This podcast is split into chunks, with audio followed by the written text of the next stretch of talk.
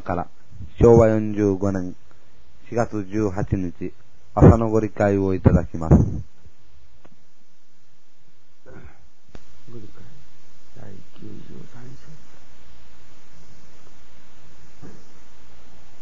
章。氏子は神の森をしている者を神と心得て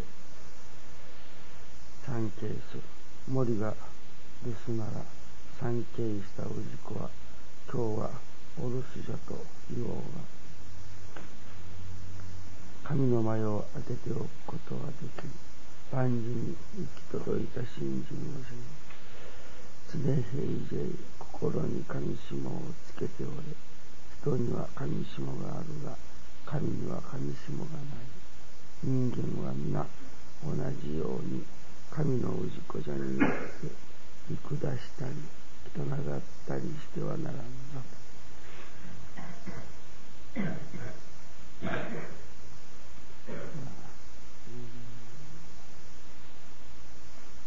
お取り次ぎをさせていただきます。お取り次ぎ者、先生方に対してくださったご理解でございましょう。神の森をしておるというのですから、お取り次ぎに従事しておられる方にくださったご理解だと思います。うん最近、うん、取次者も金光大臣の信者だと言われておりますね。先生だからというと、やっぱり金光大臣の信者だあとは、全信奉者、取り次者というふうなことも言われた。全本日の信奉者の全てが取り次者だとこういうわけですね。確かに私はそうだと思います。そういう、うん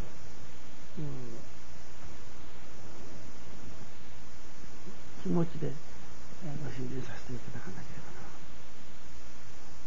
また先生だからといって俺は取り次ぎ者だから先生だからということはないやはり金光大臣の目からご覧になれば金光大臣の、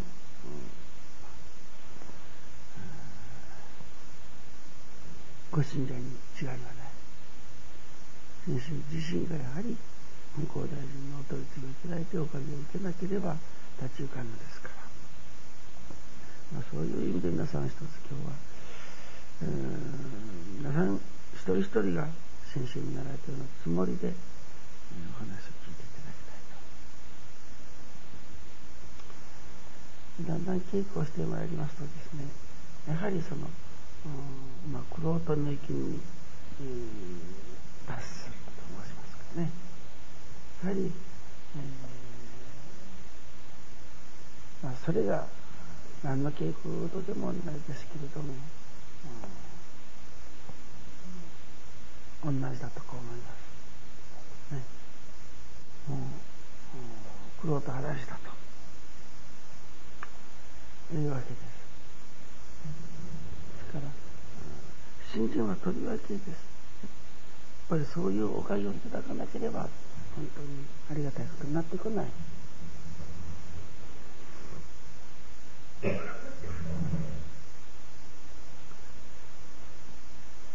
理解、えー、2節、ご理解2節の、うん、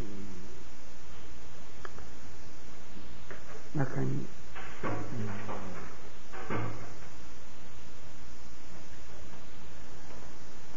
信徳は信心をすれば誰でも受けることができるのではできる見てるということがないと。信徳は信心をすれば誰でも受けることができると、うん、国王様のご信者が全部ご神徳を受けておるかというと、ご神徳を受けておられるなというのはそうざらにあるもんじゃない。もうそれこそめったにない、うん、だから信心すればとおっしゃるその信心というのはどういう信心を指して言うておられるんであろうかご神徳が受けられるような信心とはしかも誰でもおかげが受けられるとおっしゃっておられるのですからもう金光様のご信心をする全部のものにご神徳を受けてくれよという響きというかそういうものを感じますね。新人衆が誰でもご神徳が受けられるのだぞとご神徳を受けなければならないぞと言うておられます。という点なら、えー、ご神徳を受けたあご信者先生というのはそうざらにあるもんじゃない。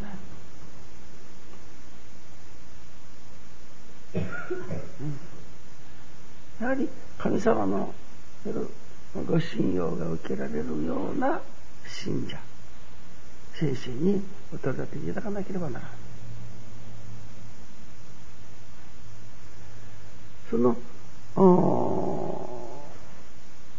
神様のご信用を受け神様のお引き立てをいただかせてもらえる脅しの新人というのが私はここの90大切に、ありますような心がけが必要じゃないこういう信心をさせていただくところに感謝のご信用がいただけるのとね。氏子は神の森をしておる者を神と心得て参詣する森が留守なら参詣した氏子は今日はお留守じゃと言おうがと。これは例えばというご結界を外してはならん神様の前を開けてはならんということでしょうけれども、お互い信心させていただくものはです。ね、その自分の心に神様をいただききっておくということなんです。特にここの万事に行き届いた信心をしようと、常平で心に神下をつけておれというふうに言っております。万事に行き届いた信心。常平時心に神下をつけておるような信心。そういう信心にね、ご神徳が受けられると思うんです。それなら、この神の前を開けてはならんとおっしゃるところをです。そう寝ても覚めてもですね、ですからその寝ても覚めても神様を心にいいておくということがどのようにありがたいことかまた劣る的に、うん、携わらせていただくものがこのご結界というところがどのようにありがたいところかということが分かるまで辛抱しなければダメだと思うんですね。これはもう時々いつも体験させていただくことなんですけれども、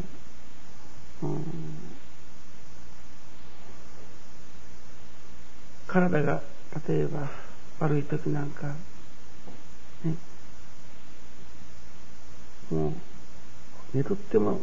どうにも悪いからご神前に出てくるご結界に座らせていただくとですね不思議に体がちゃんとするんですよ。そのようです。そのようにご結界というところはありがたいです。昨日なんかももう体が大変後できつかったんですけれども、ここへ出らせて、ここからもここから出らせていただいたら、体がシャンとして、また夕方まで、えー、もう、軽々とご用意させていただくことができた。そのように、いわば不思議なところなんです、このご結界というと。だから、それはご結界に限ったことではない。ここにおると神様を心の中にちゃんとこういただくからなんですから。後でものなら、ご神社さんの場合でやってもそうです。心、体がきつい、体がだるい。うちによってもこんなにきついから、お参りをさせていただこうと。お披露目にお引き寄せいただこうと、弾んできますから、もうここへ着いた時には、ちゃんとして帰る時には、ね、に軽々と帰らせていただくという体験は皆さんも同じでしょうだから神様の方へ心を向けるということがこのようにもありがたいことだという体験をまずいただかなければなりません。うん心を神様に向けるということがこのようにありがたいことだということを分からなければならない。だから神の前はもう開けてはならんではなくて開けられんのである。ね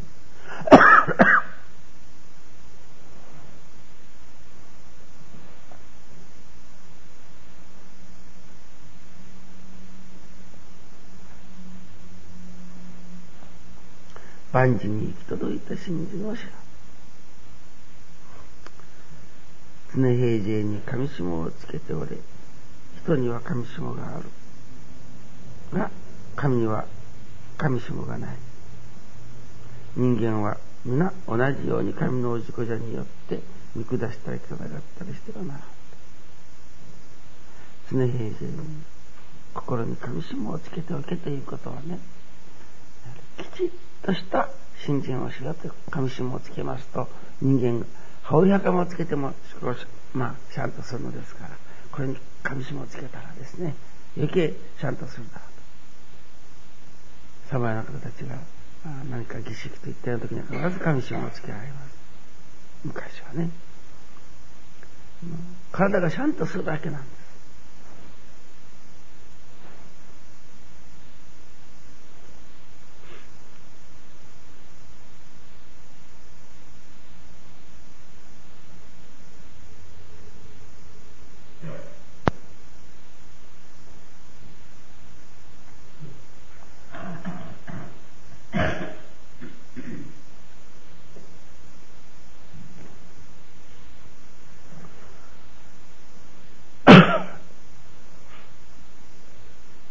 常平時に心に神様をつけておれ。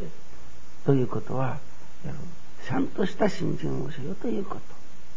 きちっとした信心をせようということ。信心に筋金が入らなければならんということ、何かちょっと困ったこと難儀なことがあるともう信心が緩むようなことではならんということ。同時にここで私がまあ申しております、まあ、こんな言葉今までそれは聞いたことがない、ね、信心に節度を持てたと私が言った。これも昔から。ね、信心に節度を持つきちっと節度というのはきちっとした、ね、昔の兵隊さんが使われた言葉です。敬礼を一つさせていただくともパッとこう100人なら100人のものがこのきちっと揃う。休めから気をつけとこういうことの時なんかもうそれこそ何て言うんですかきちっきちっとこうカチッとこう靴のかかとが合うあの見事な音が出ますがね。いわゆる節度。あれにはやはり一つのやっぱ要領があるんですよね。節度をつけるとだからそこのところの私は骨愛というものをですね体得しなければいけない。真理に節度を持つ。これだけはと心の中に定めさせていただいたらそれをきちっと行事に抜くということ、ね、それはならきちっとしたおかげをいただきたいなら信心節度を持てって私は言うんです、ね、おかげを誰でもきち、おかげだけはきちっとしたおかげをいただきたい。なら、やはり新人の方もきちっとした行儀の良い、節度のある新人させてもらうところから、おかげも、それに同じ伴ってくるものも、きちっとしたおかげを受けてくれる。もうそれこそ、尺で測ったように、ね、まずで測ったように、きちっとしたもので。やはりきちっとした信じしなきゃそこのところをこでは神紐をつけておれと。神紐をつけたような信心を出してもらえとこういうことである。自分の都合のよか時はもう偉いな入れ今日頑張って。自分に、えー、都合が悪かと、もう、拝むともろくろく拝まない。そういうような、やはり信心では、やはりおかげもそのようにまあ、いただいたにしても、シダゴダです。シダゴダの新人して、おかげだけきちっとということは、あ願う方がやっぱり無理です。新人するのは、やはりシダゴダの新人よりです。きちっとした質のある信心させてもらうことによって、きちっとしたおかげを受けさせてもらう方がありがたい。うん。ですから、なら、きちっとした信心をさせていただかなければ馬鹿らしいのであり、きちっとした信心することがありがたいんだと、やはり、だから分からなければいけない。神の前を開けておくことはならんとこう、鳥月さんに対しておっしゃっておられる。開けて、開けてはならんとおっしゃるから、まあ、泣く泣くでも辛抱してここに座らせてもらう。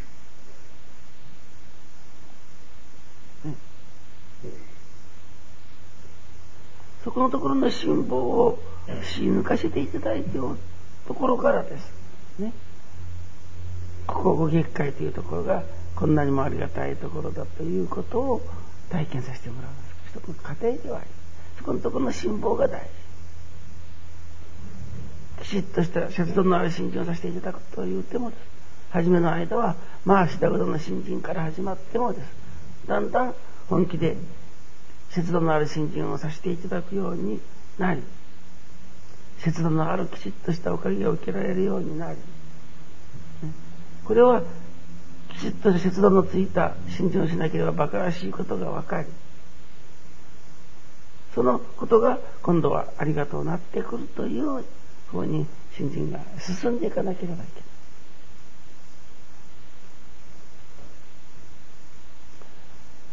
これはですね神様がいかにそのきちっとした信心を求めておられるかということはいかに神様がきちっとしたおかげをくださろうとしておるかということを知らにゃいけません。神様は本当にきちっとしたおかげをやりたい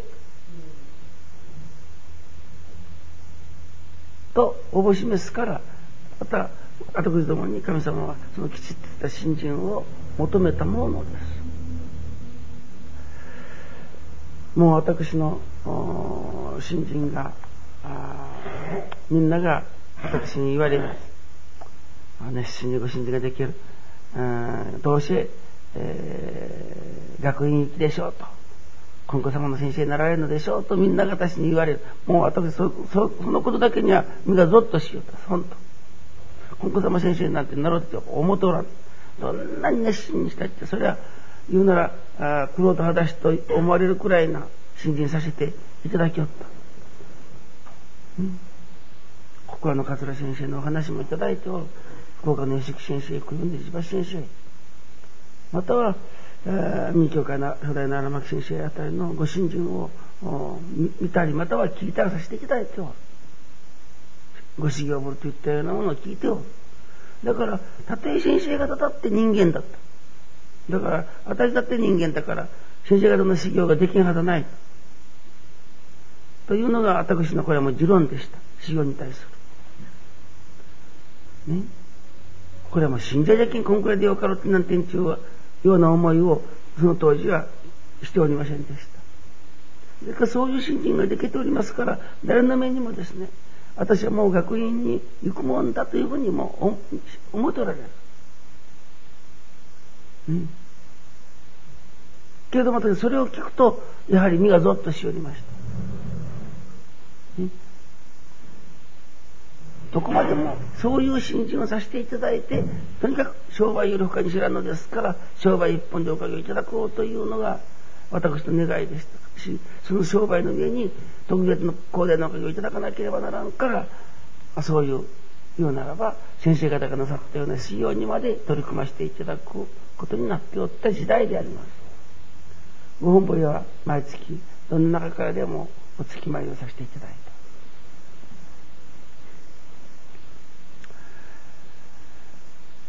当時は親父先生もお月参りなさっておりました。ちょうど久留米の初代のお立ちが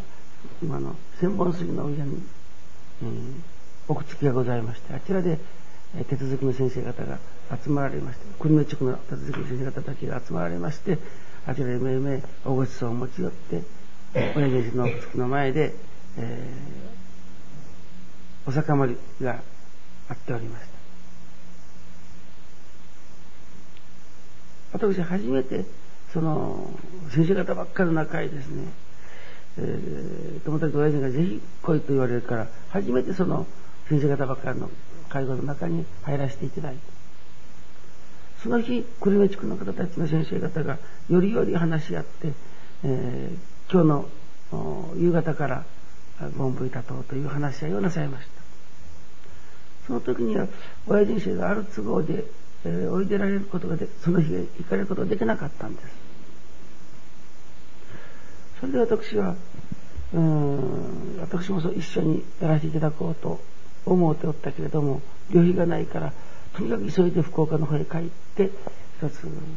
なんとか送り合わせいただいて、先生方が乗られておるその汽車で、博多から乗り込もうと思って、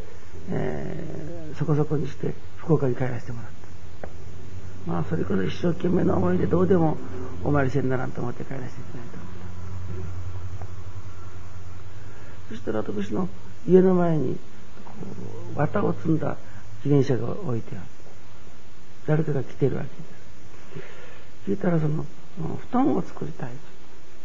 だから、その当時、まだあの、医療品というのは闇から闇といったような時代ですからね。私は闇社員をやっておりましたから、私の方へ訪ねてきてあった。ところがもうその頃私、商売はもう全然やめて、商品も全然持ちませんでしたし、えー、けど私は闇社員をやっているというので、立てに見えた。なんか、えー、布団生地になるようなものはないだろうかと。ところがですね、もうそれこそ売れ残りの発端、発端って座布団とか作りますね。座布団とかお布団を作る。その発端生地が一旦だけ残っておった。あったんです。ちょうどその方が、その、布団生地をと言われるから、一旦こういうことがあることはあるか、もうそれでよくそれを分けてください。と言うて、そこでお分けしたのが、ちょうどご本部参拝の旅費と私のお初をだけであった。その金額。ああ、もうそれを、そのお金をもろて、もうそのまま博多駅に走りました。まあおかげで間に合った。先生方も久留米から4、5人の方、先生方が乗り込んでおられました。一緒に乗らせていただいて、ご本部参拝した。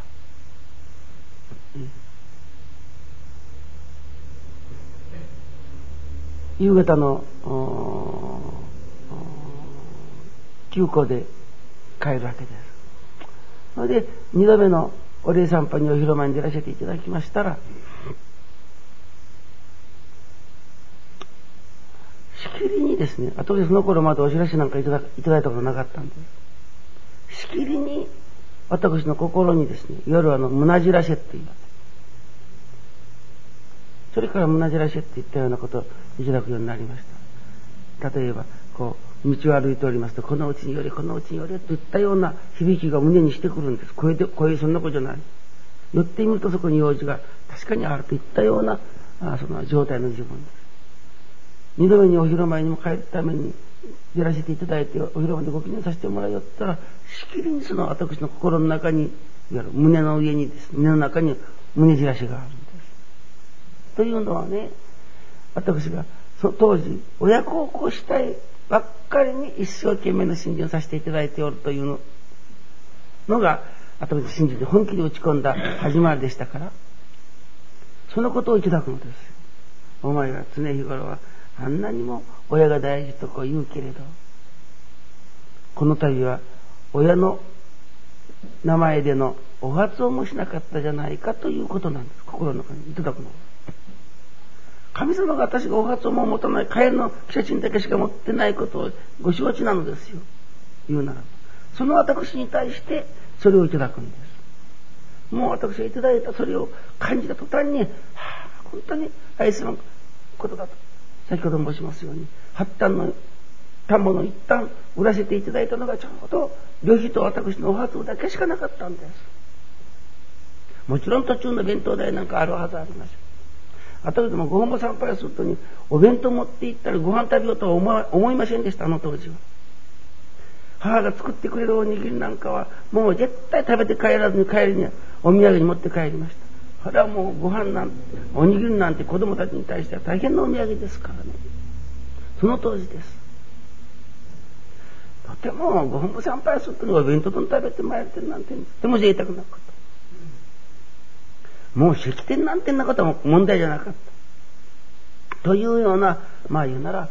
その熱烈な信心をさせていただいておる自分です。ねそこでですね、私の財布の中には100円だけ残ってるんです。それはね、帰りの休校券のを買わなければならんという金、その当時は休校券が100円でした。ね、帰り、帰りがきの先生と一緒に帰らなきゃならん。そこで私はね、その100円をもう休校に乗らず普通で帰ろうとこう心に決めた。そしてその100円を済ませていただいてから両親の名前を書いて金光様を取るという願った。金光様はね、ご新米を3体下げられました。そして初めてその時に大坪王子というお覚醒をいただいたんです私。信者時代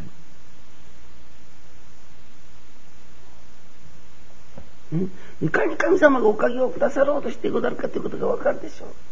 いつもはちゃんと家族中のものか両親をはじめ家族中のものを発をたとえ多少なりともさせていただくのですところがその時だけはもう私のお発音でいっぱいだった。だから愛すまんことじゃけれどもと思って自分だけのお発をしてやって帰らないバナナから二度目のお参りをした時に心の中にいただくのがそういうことであった。そこで私はその100円残ってるその100円の休校券を買わなければならないその休校券のお金をお初にして、大坪徳蔵大坪釣りよというお届けをさせていただいたら、ご新米が3体下がってね、初めてご新米大坪星という、もう大変な感動でした。信者でご新、おかき下げをいただくなんてもうそれこそ大変なことですからね。それ以来私はおかき下げをいただくことになりました。ね、まあそのありがたさがもうありがとうしてたまりませんから。ね、またすぐ奥付きに出らせていただきまして、教祖様の奥付きに出らせてもらって、主人様の奥付きに出らせていただいた途端でした。もう初めて夜神の声を聞いた。初めはもう本当に耳つんだくのの声であった。詩人というお言葉をいただいた。詩人。詩人様の詩人。それから私は神様のお知らせをいただくようになった。もうそれから、まあ、大変な修行がいわば始まった、神様がさせてくださる修行がいわば始まったわけでございます。うん、その時のでも、先生方が帰られますから、私、駅までみんな送りました。その頃はもう私、えー、もうもうそれこそどの先生でも大変に、まあ、好意的でありましたし、大変可愛がっていただいておりましたから、先生方が、私が今そういう金で逼迫したり、修行した人のことを知っておられますもんですから、先生、私は都合がありますから、次の汽車で行きますと。だから、先生方どうぞと言うて、先生方を駅まで送っていったら、大友さん、それのことはもう一週帰りなさいち。ね。あの、その、教育金ぐらいの金ぐらいのことはどぎんかなるだと。まあ、言うてくださる先生もありましたけれどもです。私、先生方を送ってから、私は、えー、次の普通の汽車で帰らせていただいた。例えばこの話から皆さんが今日のご理解のところを感じてくださったと。いかに神様がねきちっとしたものをこうと決めたらこうという節度をね守り抜かしてくださったということがわかるでしょう。心の中にこうと決めておることは決め抜かしてくださる。それにはどういうことかというきちっとしたおかげをやりたいばかりなのです私と金光様とのつながるというとそのおかげさけということによってのつながりはその時からであったし、ね、奥付きに出らせていただいて二代金光様の奥付きに出らせていただいて初めて詩人というあのお言葉を自分の耳にやる神事ですね。神事に響く脅しのおかげをいただいたのはそれが初めてそれから神様からいろいろとお知らせをいただくようになった。そういうおかげをくださろうとするその前にです。そういうきちっとしたことをもしね、お金がもう中古券を買うお金しかないのだから、ね、神様もご承知だから、といったようなことでそこをしだぐだにしておったら、おそらくやはりその後においてもしだぐだであっただろうと思います。そのように大変なことなんです。神下をつけたような信心をしようということは。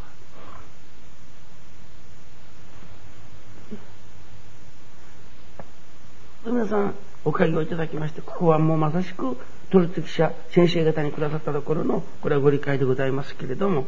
ね、93節けれども、ね、ご理解2節にありますようにです。信心をすれば、信徳は信心をすれば、誰でも受けることができる。見てるということがないと教えておられます。ところが実際に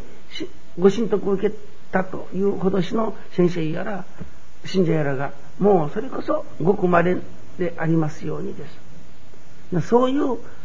お神徳の受けられるような信心とはどういう信心か。それは、このご理解93節にありますようにです。ね、明け、寝ても覚めても金光様を自分の心から外さないということと同時にやる。万事に行き届いた信心をしねばならんということであります。同時に常平時へ心に神下をつけておれということなのであります。ね、そういうきちっとした信心の上にです。そういう信心を土台にしての私はおかげであって初めてきちっとしたおかげも受けられるしそういう信心にそれご神徳がいただけるのではないかとこう思います。私の、ね、ゴーム参拝のその100円の両親のお初を。それがです。もしその100円がです。ご神徳を受けるきっかけであったとするなら大変なことでしょう。なおざりにはできない。神様が知ってくだけんといったような自分で簡単な割り切り方をしてはならない。先生方と、やはりせっかく連れてきておるのですから、一緒に帰れば、帰りも楽しく帰れるんだけれど、ね、一人で帰ろう。一つ、その休校券のいらない汽車に乗って帰ろうと、心に定めさせていただいただっただけであった。ね、それ、その日から私は、な金光様からお客さんをいただくようになるというなら、金光様からご信用をいただいたというような感じがする。二代金子様主人様がそのこと日から初めて私にいわば呼びかけてくださることになったというふうに思うのです。ね、夜きちっとした新人からです。きちっとしたおかげを受けられるようになり万事に行き届いた新人させていただくところからです。神様のご信用がいただけると私は信じております。皆さんどうぞ一つ、ね、うん先生も金光大臣の信者じゃと言われ、ご信者の皆さんも、ね、全信奉者の方が全取次者としての自覚といったようなことが言われます。皆さんもどうぞ一つ、それはもう先生のものだと思わずに言わずに、先生がする修行ぐらいなら自分たちもできんはずない、というくらいの息を持ってですね、えー、取次者になったつもりでです。例えば私が申しましたような今日のような信心を身につけておいでられることがありがたいことじゃないでしょうかね。